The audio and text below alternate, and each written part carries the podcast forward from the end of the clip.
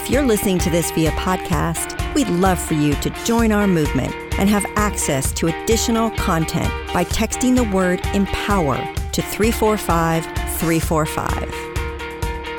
One of my girlfriends had a ridiculous meeting with a lawyer. Think Saul Goodman mixed with a little bit of Gomez Adams. Yeah, he was an attorney. She didn't realize that she was interviewing him for the gig and hadn't prepared.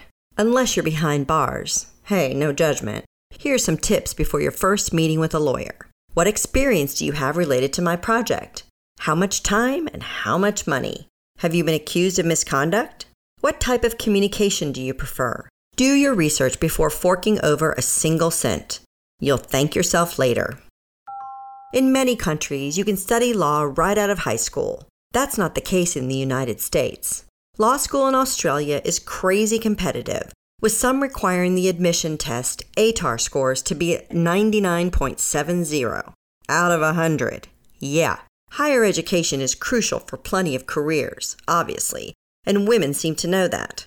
Businesswomen are sixteen percent more likely than men to have higher ed. Let's talk about the Queen of Pain. Her name is Amelia Boone, and that's definitely her nickname. Amelia is one of those women who has lots of interests and is actually really, really good at all of them. She's a full-time corporate attorney and also a competitive runner. Amelia says that having both the mental and physical sides stimulated is what makes her feel complete. After finishing law school, before she hit thirty, Amelia took up running.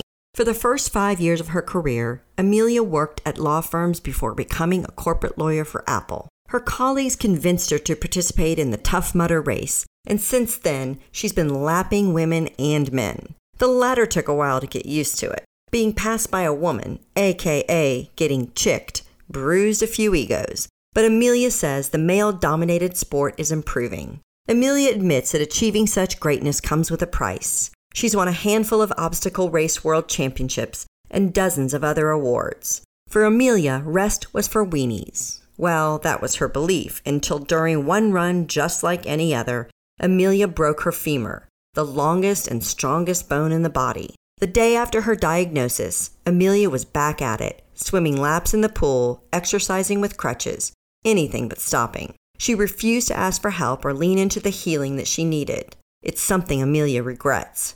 Six months of zero running turned into twelve following another fracture.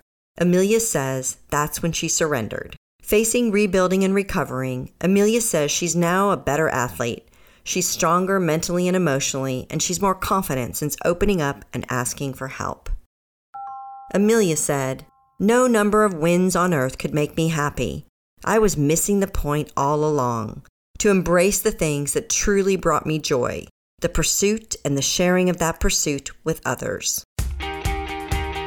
Looking for more inspiration, advice, and direction? Check out our new interview podcast, On the Spot, available now on any of your favorite streaming services, including iTunes, Spotify, Google Play, or Amazon Alexa. You can also find it on our newly renovated website, on the dot woman dot com. I go in-depth with some of our most intriguing On the Dot Women to watch. We are focused on your success. So let us know what you think by chatting with us at OnTheDotWoman on Twitter, Instagram, and Facebook. We'd love to hear your voice.